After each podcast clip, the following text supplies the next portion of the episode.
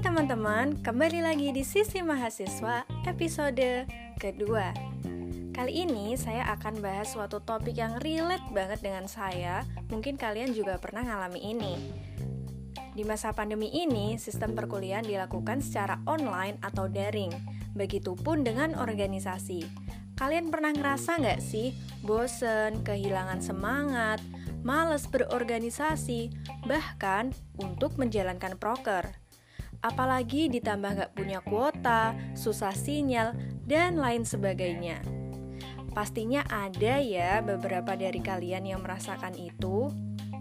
Tenang saja, itu normal kok.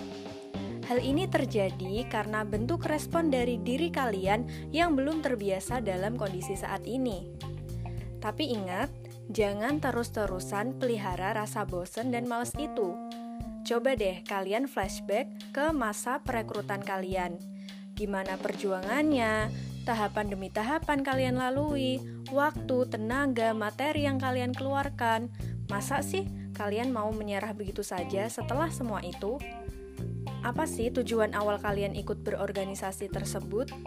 Apa yang ingin kamu capai dan dapatkan? Hmm, coba deh duduk sejenak, rileks, dan renungin.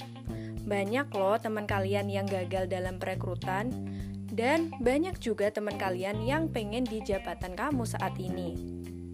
Oke, sekarang harusnya kalian lebih sadar dan semangat lagi untuk berorganisasi.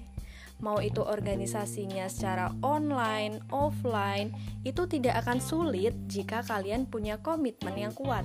Satu hal yang harus kalian yakini suatu saat di masa yang akan datang, apa yang telah kalian kerjakan di organisasi akan berguna dan membantu kalian.